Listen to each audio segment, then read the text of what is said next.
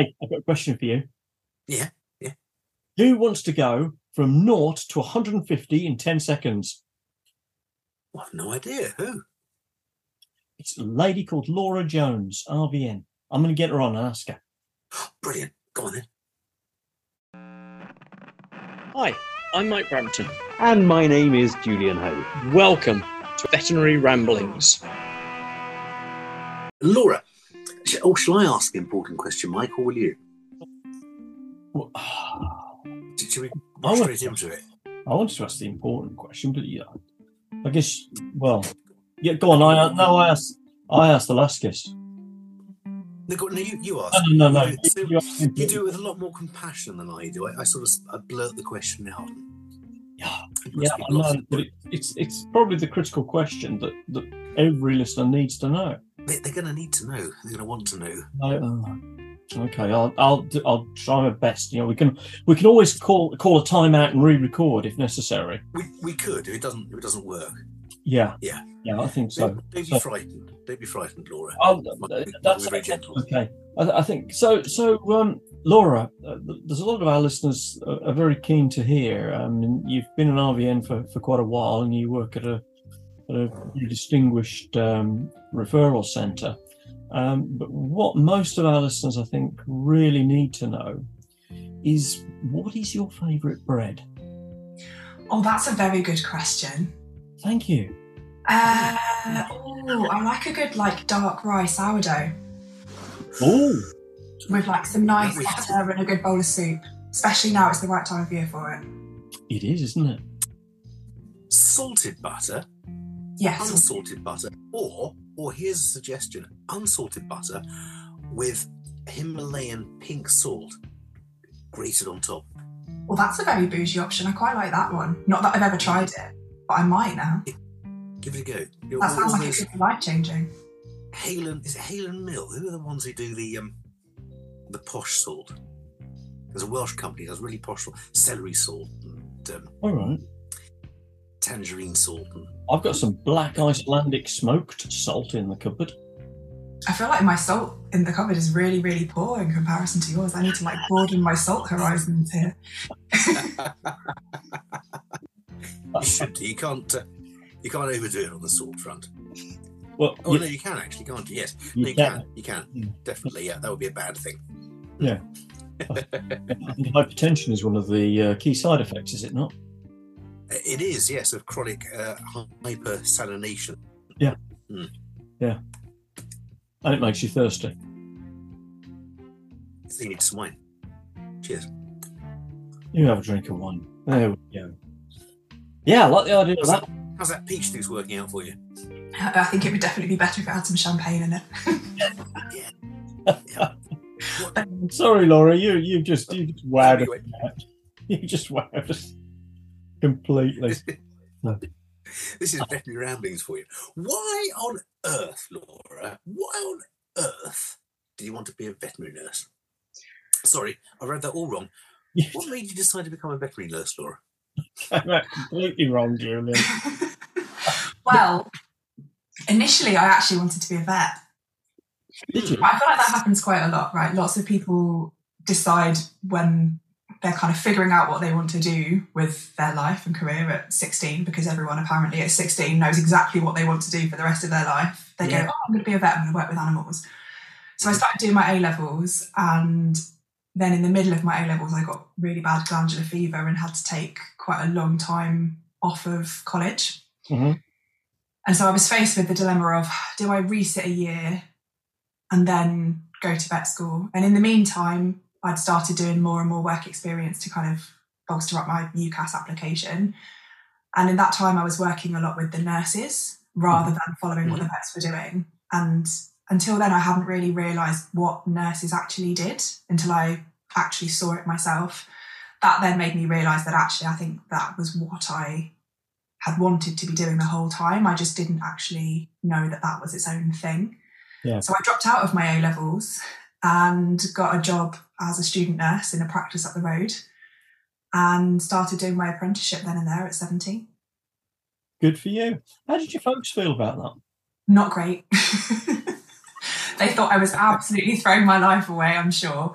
And um, all I can say is I'm glad it worked out the way it did, because I think if I had gone to vet school, I, d- I don't think, well, I know my career obviously wouldn't have followed the same journey as it has, but I also don't think I'd have ended up with the same particular passions and interests and things as I have now. Yeah. Hmm. Yeah, that's not about this passion. Oh, Mike, Mike, sorry. It's not a long story though, is it, Julian? We we we hear this quite a lot from uh, a lot of the people that we meet, and uh, it, it's important to think to explain to some of the, the non-vet people that listen to the show. I, I sort of ridiculed Julian a little bit there for saying, you know, what on earth made you want to become a vet nurse?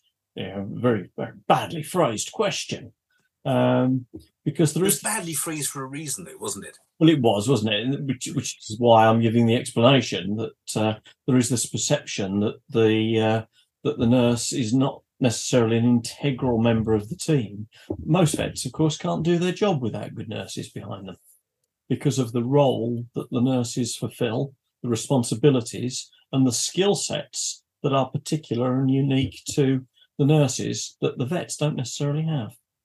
So um, absolutely, absolutely, we, we are uh, a vet alone and a nurse alone are, are less than half of the product. Yeah, very much so. Yeah. Very much so. Yeah. Sorry, Julian, you interrupted there. No, oh. no, I was going to say pretty much the same thing actually. All right. Uh, it's it's often perceived, isn't it, as a as a second best. You wanted to be a vet, but you became a nurse. No, you wanted to be a vet and then you saw the light and became a nurse. Yeah, I think that's a much better way of looking at it. I think if I had known to begin with what nurses actually did, yeah. and I'm glad that that's changing, but I definitely think that there's still quite a way to go in terms of public perception of our role. Mm. So I think lots of people think that being a vet is the only answer, but actually when you really see what everyone in the different roles in the veterinary practice does, it was, I always wanted to be a nurse. I just never actually knew that that's what it was called. Yeah, and it's interesting that um, with human nurses and with uh, and with veterinary nurses, they're really the people that that the patients or clients actually listen to. They're, they're the ones that get the information. Uh, as, as a vet, I can warble on quite happily to a client for ages, and then they'll go and ask the nurse what I meant. What did he say? That's right. That, that short bloke, what did he want? Laura, what did he say? He was going on about some stuff to do with my dog. I didn't understand a word of it.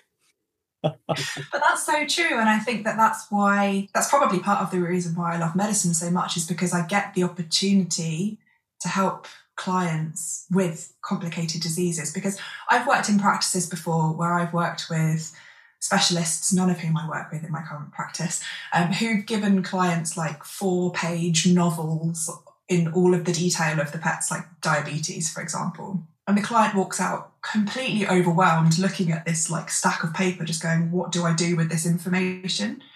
But actually, mm-hmm.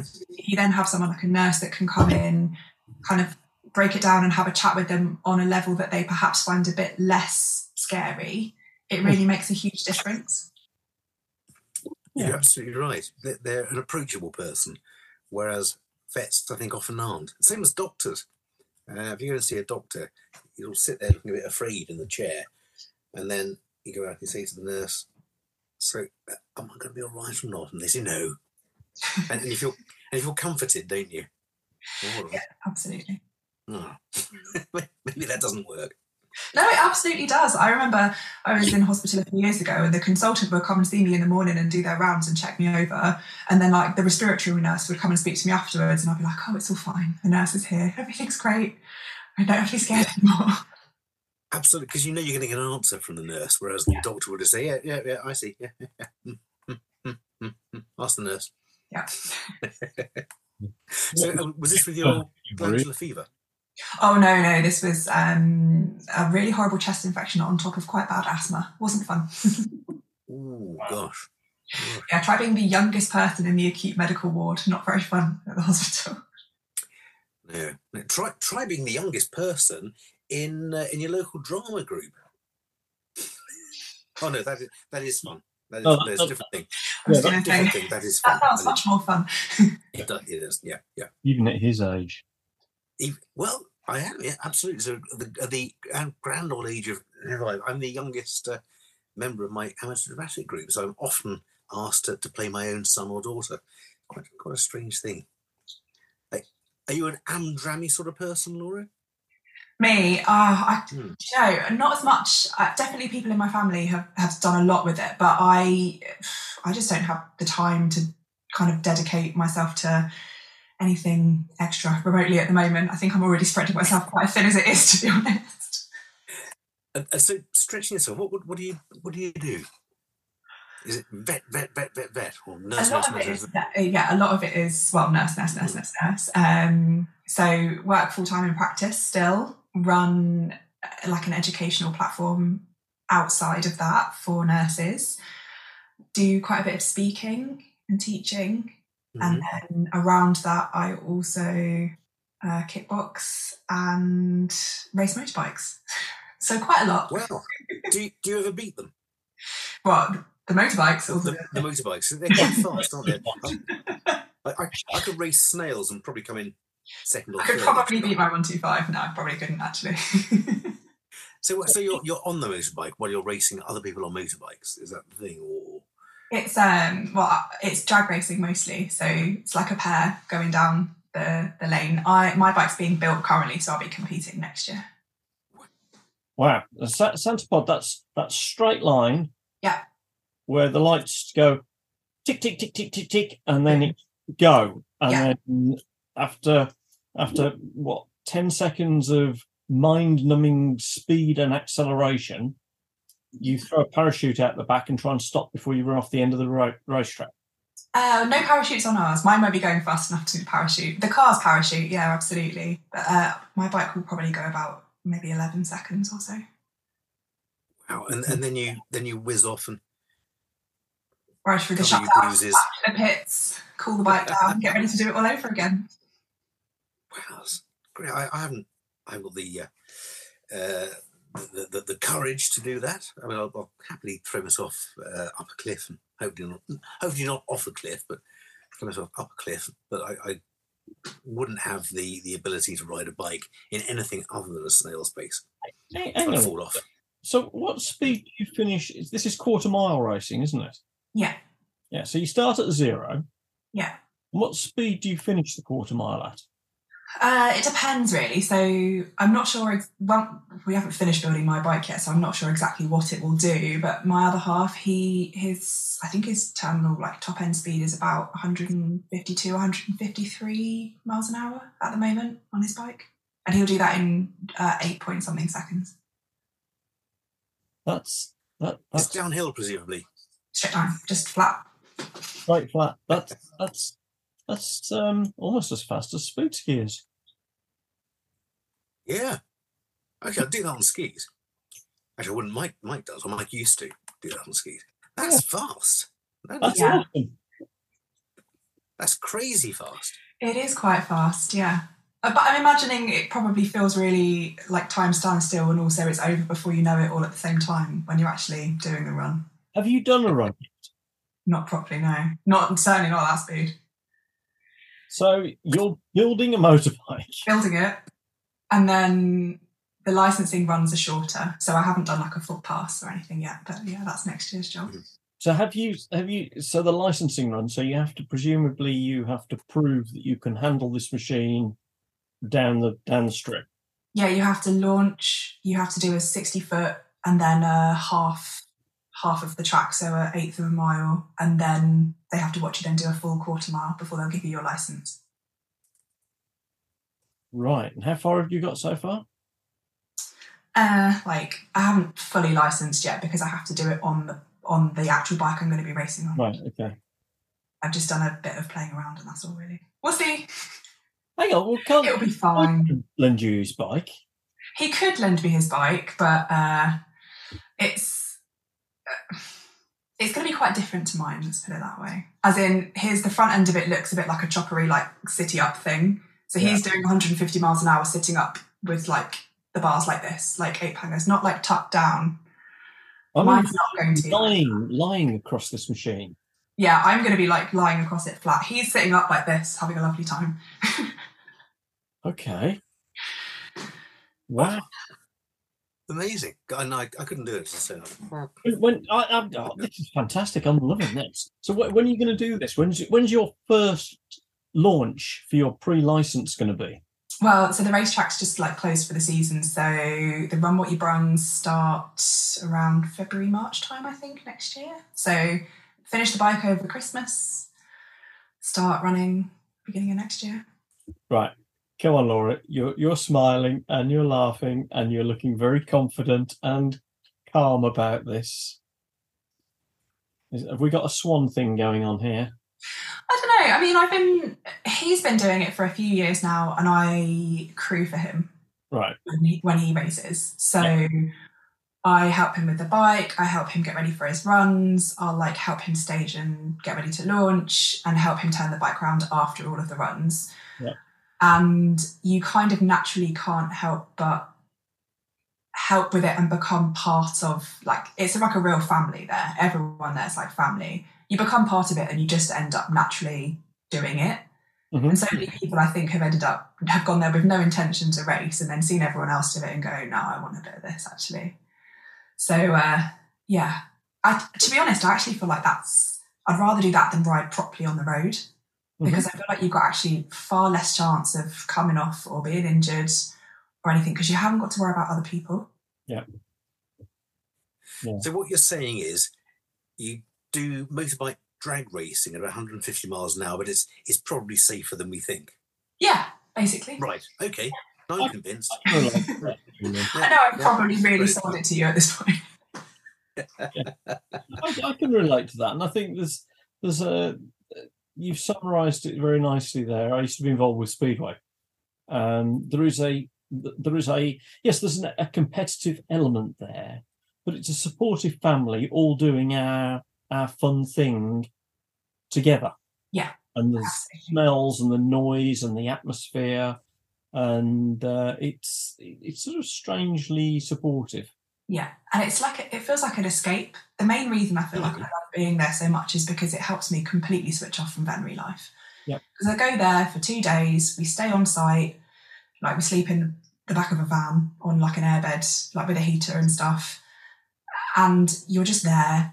You barely get phone signal, so you can't really speak to the outside world. And you're just there with all your mates, racing for two or three days, and then you go home back to reality again. Right. Yeah. Like like any sport, any pastime, whether it's um, playing international tiddlywinks or um, or driving a bike at a stupid mile an hour, uh, it's it does take you out of yourself, doesn't it? Yeah.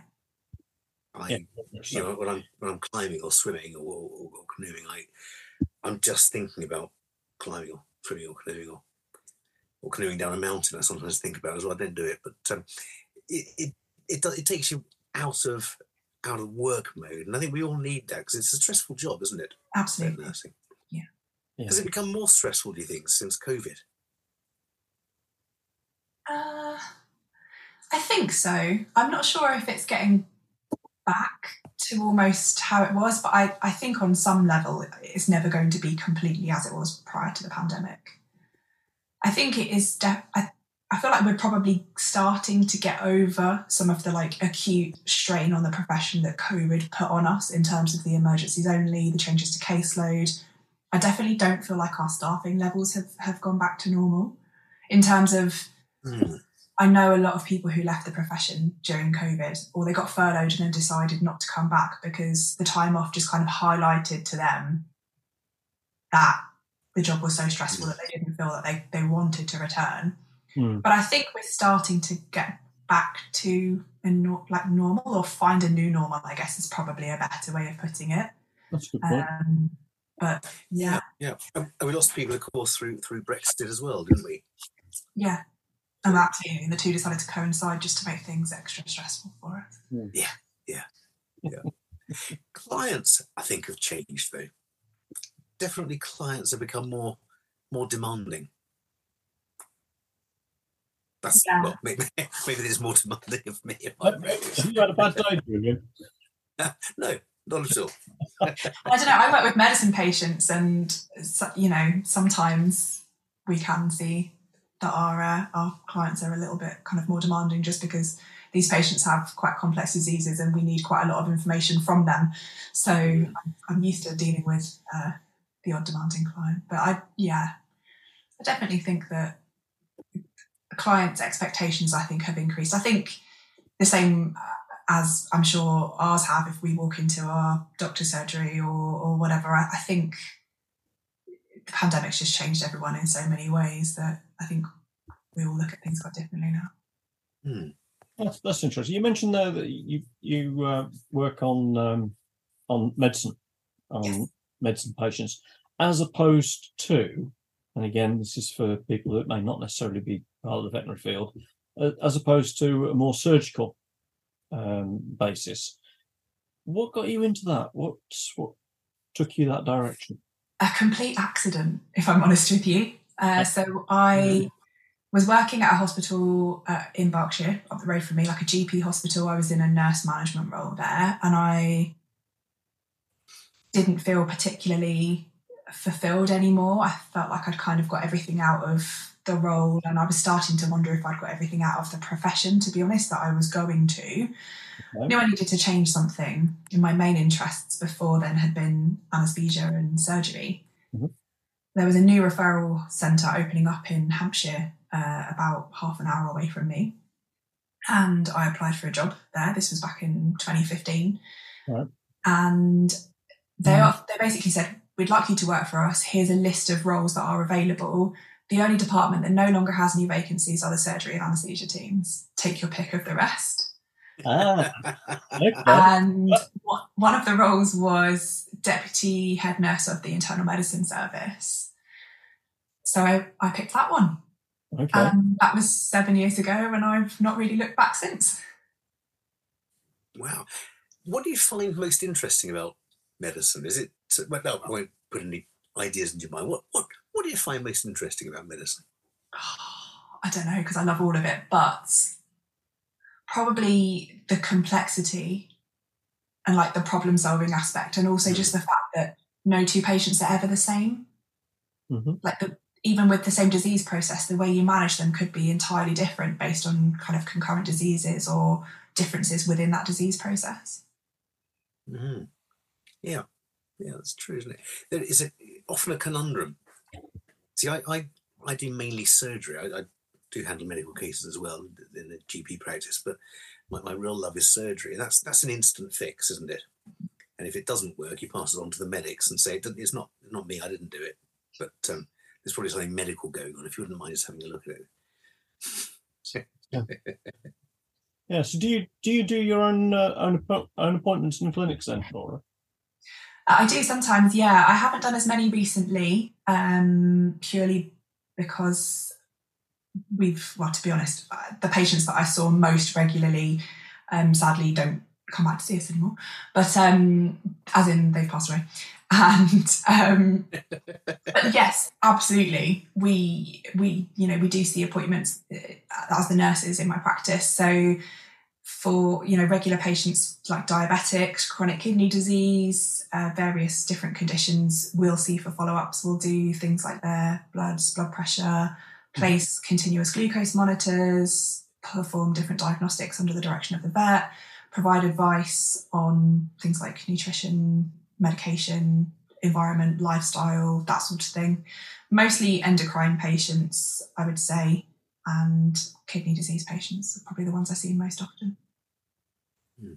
And, and they can be the most challenging, can't they? Because really, I guess what you're doing in most of those cases is improving the quality of life for whatever time they have left rather than curing them as such.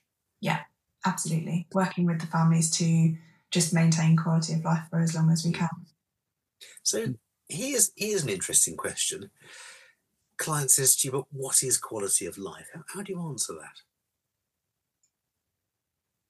It's getting heavy for a Monday evening, isn't it? It is, yeah, absolutely. Um, so I would say that it's really the, the ability of their pet to be able to live what they feel is a, a happy, well-rounded life, not just their kind of physical day-to-day needs, but like behaviourally, emotionally as well. So I tend to direct clients to places like Lap of Love or the How Do I Know If It's Time resources, not necessarily because we're making decisions about end of life, because I think that if quality of life, in my opinion, is something that we should discuss earlier rather than later so that it becomes a normal part of conversation and we're not bringing this up at a time where emotions are starting to run high.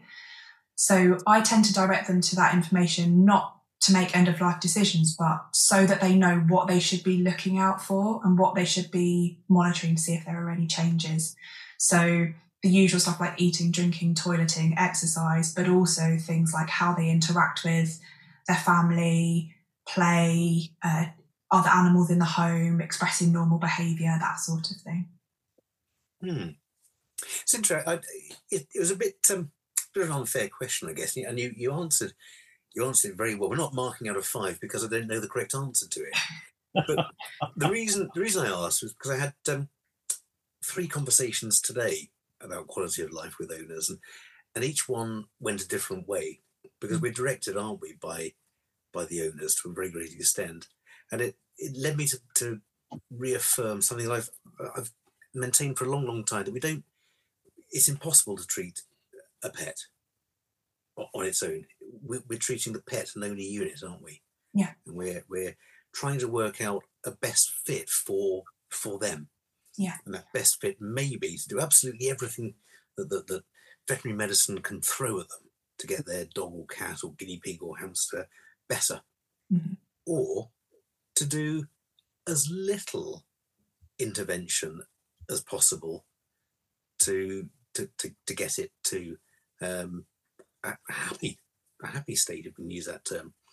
Yeah. Um, and so we, we really just need to to be asking our clients what what they want, what their thought is. And, and I answer that each time the the client said, you know, what what how do we measure quality of life? And I always sort of deflect about, well, you tell me.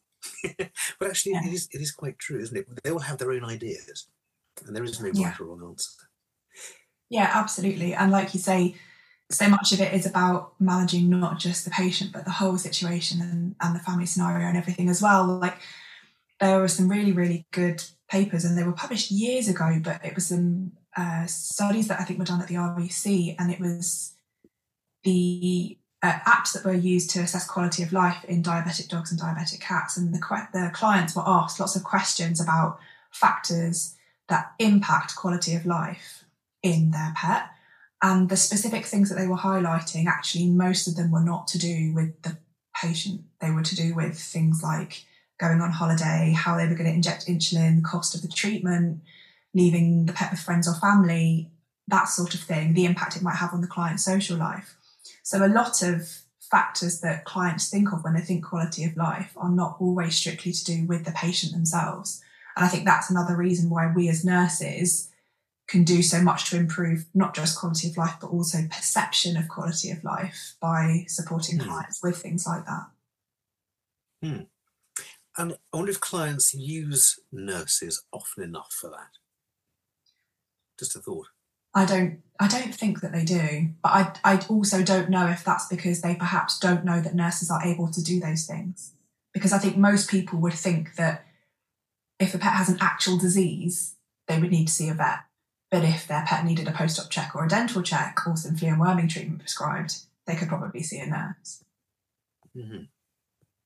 Interesting. That, that that's that's an interesting thing. Is there is there a way to sort of close that gap, or or to to educate? Where where do we need to educate? What do we need to do to sort of close that gap and open open those opportunities up for both the clients and for the nurses? I think it probably needs addressing on all sides in terms of the nurses, the clients and the vets as well, because yeah. I think perhaps the vets don't always know exactly how much they can ask nurses to do in terms of support. Right. And they may not always feel that they can delegate those things to a nurse, mm-hmm. or it may be because the patient has an illness and they need to keep an eye on that case. It may be easier for them to continue seeing that patient back themselves. Mm-hmm. I think a lot of nurses that I talk to about things like this don't feel that they know enough to be able to have these discussions with clients. They feel like they need to know the ins and outs of all of the diseases to have these discussions. And like, whilst, yes, we need to have an underlying like knowledge of the disease and how it's affecting the patient, a lot of what we're discussing with clients is just getting information which we're going to pass on to the vet, and then providing them advice on how to make their pet's life at home better. And we can absolutely do that without having an in-depth knowledge of diabetes, for example. Hmm.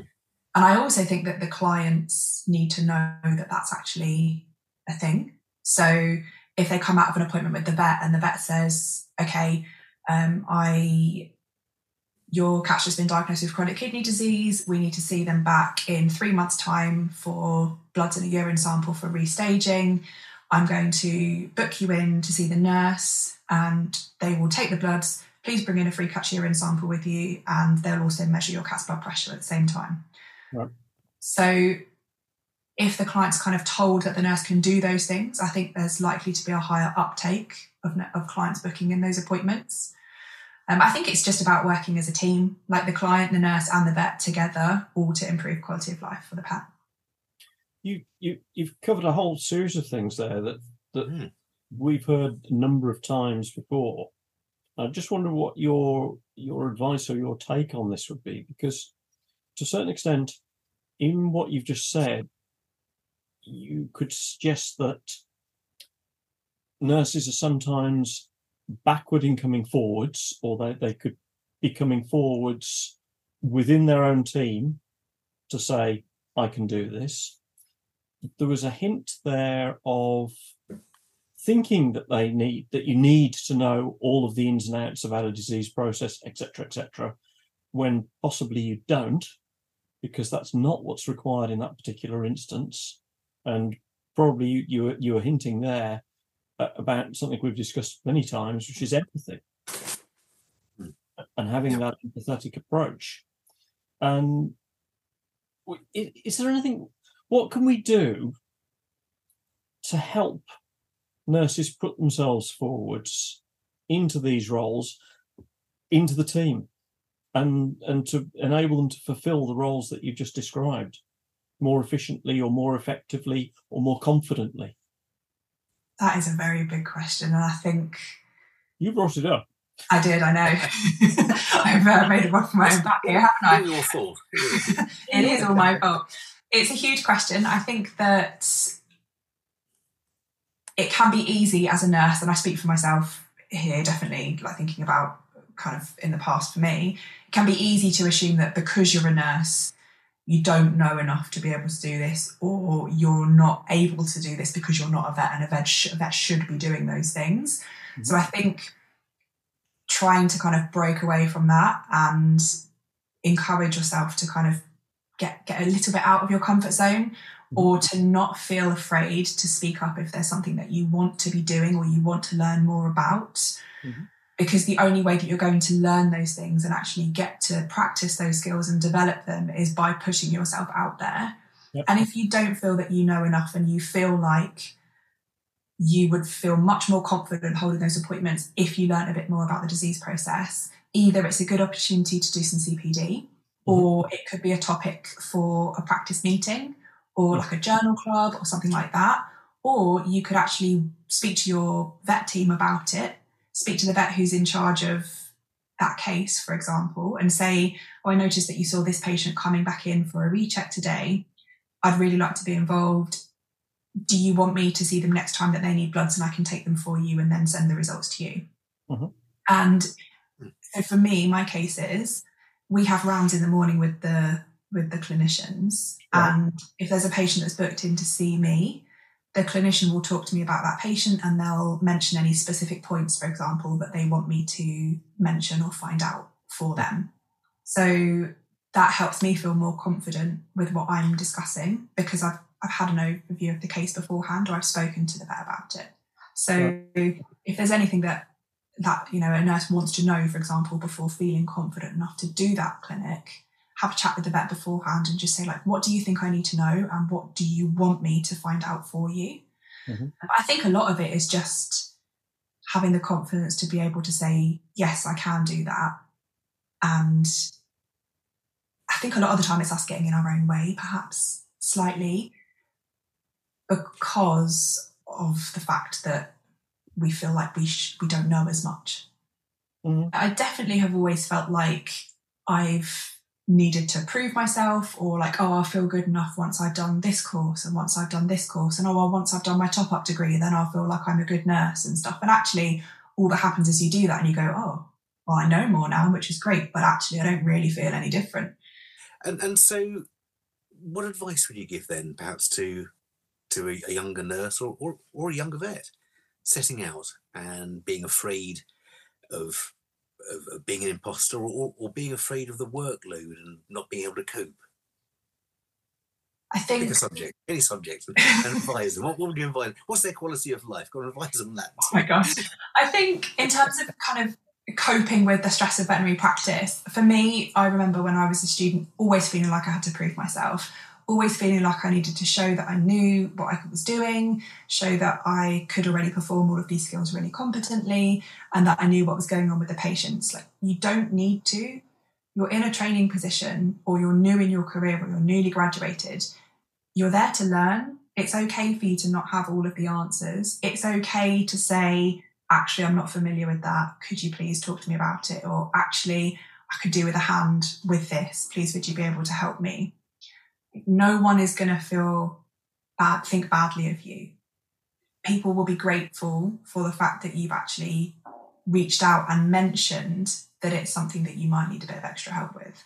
Mm-hmm. When I look back at my career when I was younger, probably coupled with age, right? Because I started nursing when I was seventeen, eighteen. Mm-hmm. Like, I was basically a child. So I wish that I had actually stood up and, and kind of verbalised more the things that I was less confident with, instead of feeling like I had to prove that I knew everything. I think it would have made me a better nurse, and I think it would have definitely have helped me kind of feel more comfortable in my role. Mm-hmm. Is that is that growing up? It could well be. But I, I think... I think if I had started training at a later age, I probably would have still had the same battles. I still would have felt like I needed to... Oh, I've been joined by my cat. Nigel, don't stand on the um, Who's this? Nigel? This is Nigel. Hello, Nigel. Ah. See your tail. You can see his tail. All of our listeners. Oh, he's handsome. He is handsome. Lovely, lovely black cat. Laura's been joined by a lovely black cat. He's slightly in the way, but... Now trying to pick her nose with his tail. I'd have such bad imposter syndrome. No, um, I... I license, properly. Oh, there you go. I think it is. I definitely think the profession comes with struggles. And like, we all know it's a stressful profession to be in. But I also think that even in the fifteen years that I've been in the profession, so much has changed. And now there's so much talked about that never was before. And I think that's only going to get better. Mm-hmm. Mm-hmm. Yeah. Yeah. So if you if you were writing to your seventeen-year-old self, What what take-home points would you put in that note? You're doing better than you think. Okay. And don't be afraid to ask questions. Okay. I think are probably my biggest two. Yeah. I, I think I needed to have got you to write a letter to my seventeen-year-old self. I wonder if you would have listened though. and and you like teaching? I do, yeah, I really like teaching. You like teaching sort of hour-long sessions or minute-long sessions, or oh, oh, see what, see what you're doing here, Julian. Hang on. Do you see what I'm, do you see what I'm doing? I see where this is going. um, I have never taught a minute-long session before, but I get the feeling that I might be about to. oh, oh, what you could try. What about it? that's, that's interesting, because we have a section on Veterinary Ramblings called sixty second C P D. And you've led us straight to it. Amazing, Laura. How do you manage to twist the, uh, the conversation round to that? Do, are you up for the challenge? Yes. Let's do it.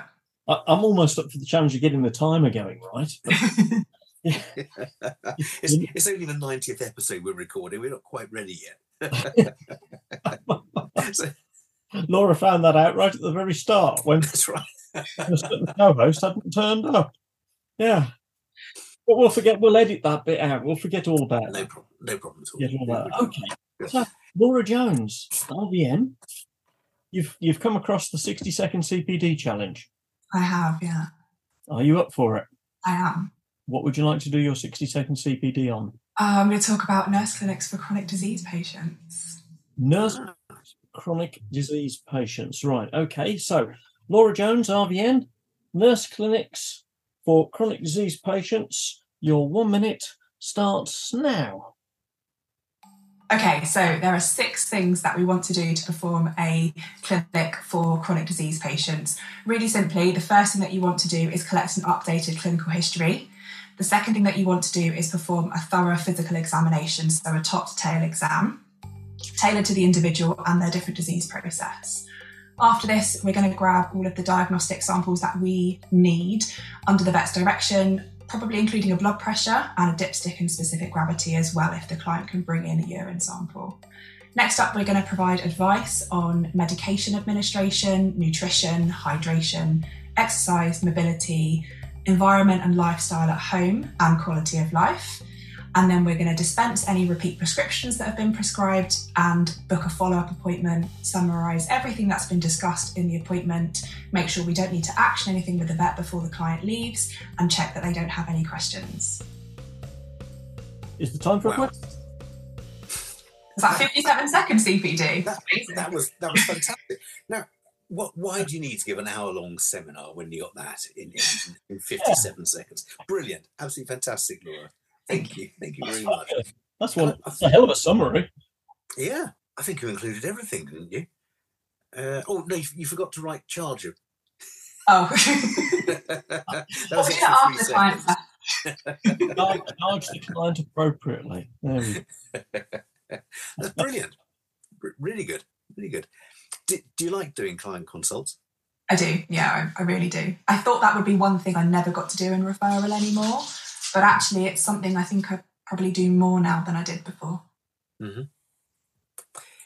The n- nurses and, and, and vets are divided into those who do and those who don't like consulting. Yeah. And I think um, it's, it's a you know, fifty-fifty mix, isn't it, really? Yeah. I used to hate consulting, though. When I worked in G P, I absolutely hated it. But I think it's just because I wasn't doing the right consults for me. Mm-hmm. Sure. Yeah. Yeah.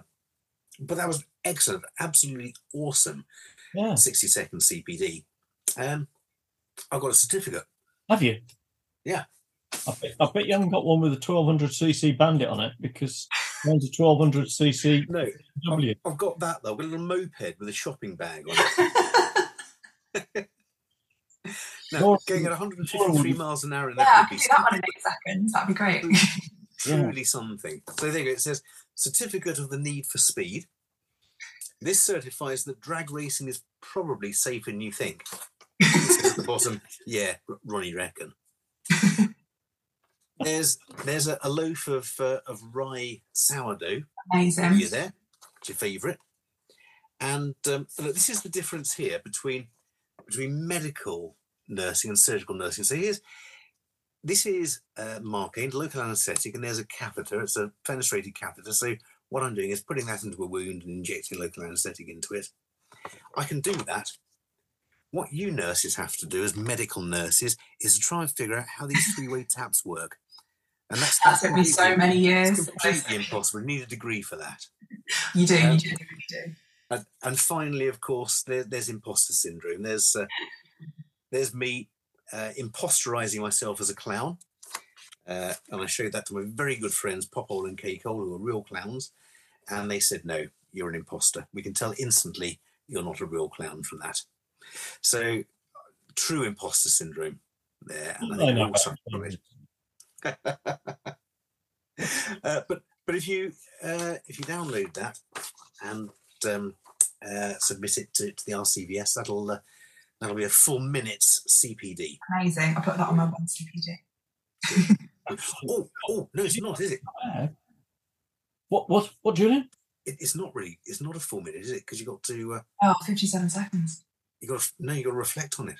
Oh. So there's your extra three seconds. That's great. I can do a three second reflection. Wow. Okay, do you want to do a three second reflection on that? Oh, did I just volunteer to do that on the podcast? I thought you did. I, I, mis- I meant on my hear that? I thought I heard it. Yeah. Uh, I reflect on it and I determine that I missed the men- to mention charging, and that as nurses we absolutely should charge for our time. So next time I do uh, a sixty second C P D, I'll make sure I add that in. There you go. Absolutely. Absolutely. Well done, because your time is worth it. Absolutely right. Yeah. So have you got a reflection question for our audience? Something to reflect on um, going forwards, whether that's related to the C P D or something completely different. What, what would you like our, our listeners to reflect on? Uh, I'm going to share, I think, probably what's one of the most valuable things that I've learned.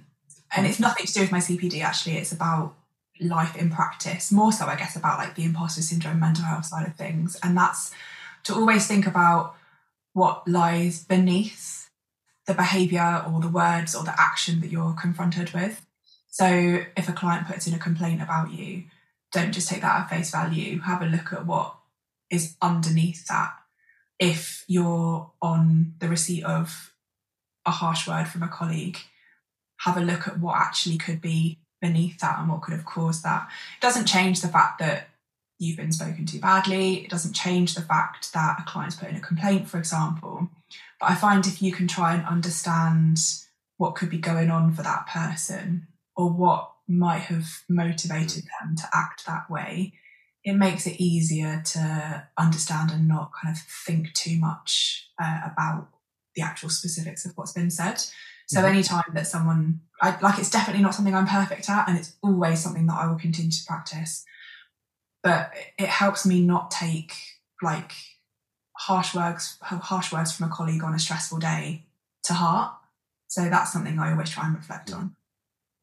That's interesting. That's empathy again. Excellent, excellent reflection. It, it's difficult to do, isn't it? In the heat of the moment, and and and, uh, and a, a client or or a or a colleague is is bad mouthing you. It it's a difficult thing, a really noble thing to be able to think they've had a bad day.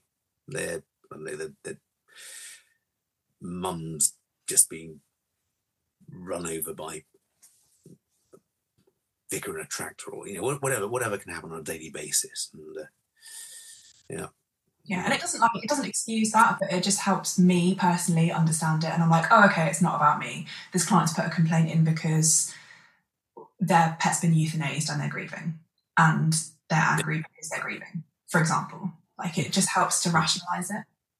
So to take a step back and put yourself in their shoes a little bit. Yeah. Yeah. So that's that's the whole empathy thing. Normally when that happens to me, it's because I've been a twat. And I fully deserve it. But, yeah, but put, we put our hands up. Yeah, you're absolutely right. I'm twat. I've done that, yeah. Yeah. I'm going to try that. my my first boss said to me, look, you're not going to be able to please everyone. He said, you do as good a job as you can, and you're not going to be able to please everyone, because someone's going to come in and their car's just broken down. They've just been charged a thousand quid to repair it. They dropped a carton of eggs on the way out of the door. And, you know, everything's gone wrong for them, and yet you're another person telling them news they don't want to hear at a price they don't want to hear. Uh, and he said, just you know, be content in your own mind that you've done the best job you have, and you'll get it right most of the time. Yeah. Absolutely. Good advice, I think. Yeah, wise words, though. Mm. Mm. So I always wear a T-shirt saying, what you fucking staring at, you bastard? And that way, I think, yeah, puts the clients on the right footing, doesn't it? Mm. Yeah. Yeah. What? What are you saying? What? No, not. I think no? I'm not saying a word. Nothing. Zip. Zip. Nada. Yeah. Yeah, twice. we we we, uh, we love each other, really. I can tell. Yeah. Oh yeah, yeah, we do. Yeah. What? What do you say? What do you say? Nothing. Nothing. Oh, right. Not say. Not nothing. It's never changed. You, changing the subject. Kickboxing. Yeah. What? Why? Why not? To be honest, I felt like I needed a bit of a stress relief from work, mm. not like just from general practice life. Again, I think it's similar to the racing. Like I needed some kind of escape some sort of outlet for, like, just an escape from, like, like you said earlier, you know, when you exercise, all you're doing is thinking about what you're doing in that moment. Mm-hmm. And I had done various things before, like I used to be a runner, and then I got injured and fell out of love with that, and I just felt like I needed a new sport mm-hmm. to get into, and I wanted something that I could kind of progress in uh, and develop in. So yeah, I went for a trial kickboxing session and then haven't stopped going since, to be honest. It, is it a sort of formally trained process? So I, I, I did karate as a kid, and you, you go through the belt system. Is that the same thing with kickboxing?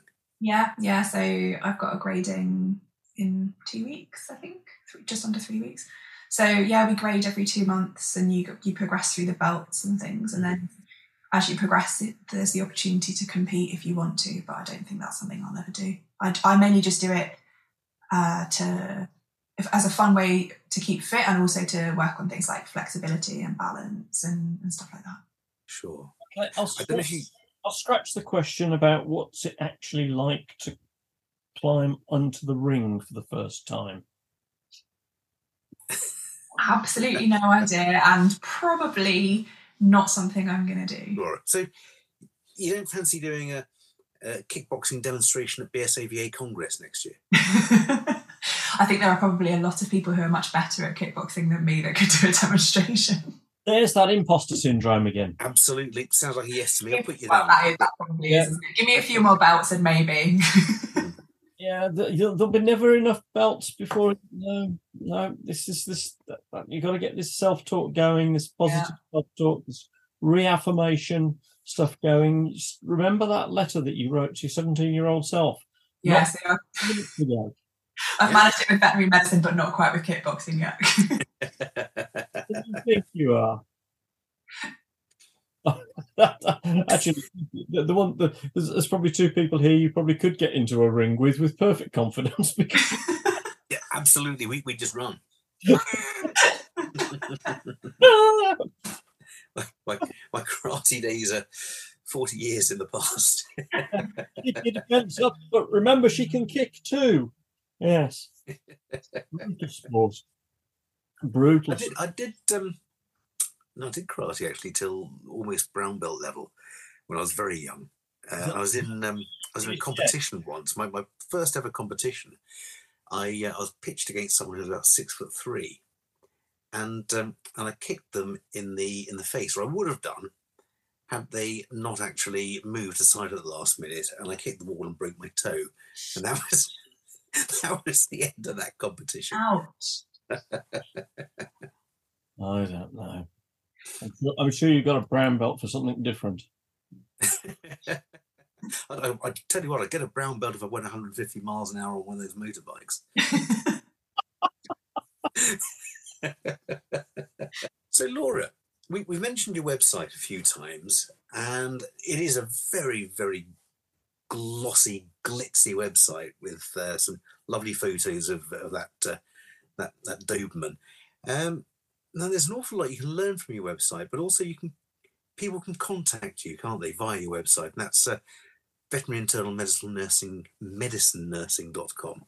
I'll say it again: veterinary um, internal medicine nursing dot com. Okay. And they can uh, they can get a free guide to setting up medical nursing clinics in their practice if they email you. Is that right? Yeah, there's lots of free stuff on there. So there's the blog, which has got, at this point, probably about eighty or so posts of different things, that, like different medical topics. There's uh, a free resource library, free webinars. Uh, there's also a store that's got like some workshops and, and things in there as well, uh, if people want to take it further. But there's also like a ton of free C P D on there for anyone who wants to learn more about medicine. Cool. Or they can buy one of your many veterinary nurse pocket guides. So...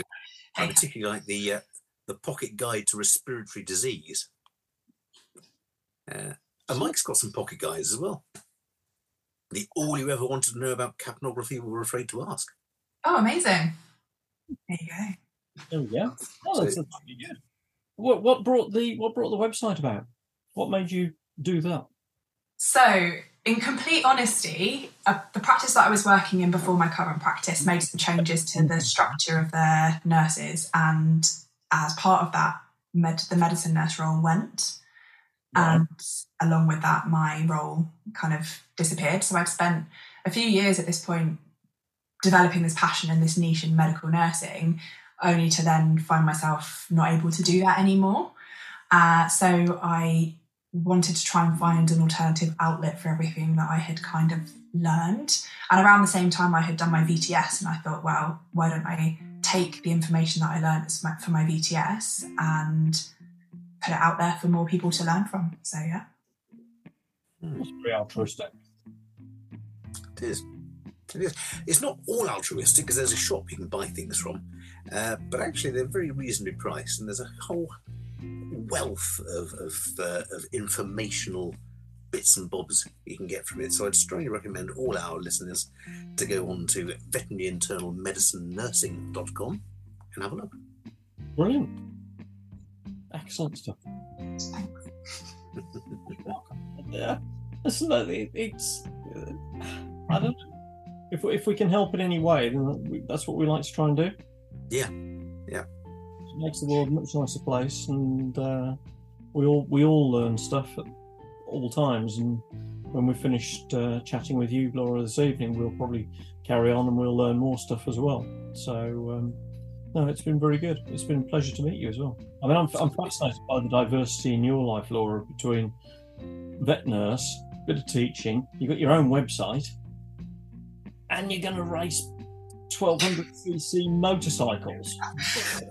I know. Well, I mean, I kind of ended up having to do it. My other half runs a motorbike repair shop from a workshop in our garden, so, like, there's motorbikes everywhere at this point in my life. So if you can't beat them, you might as well join them, I guess, is kind of the attitude I've ended up with.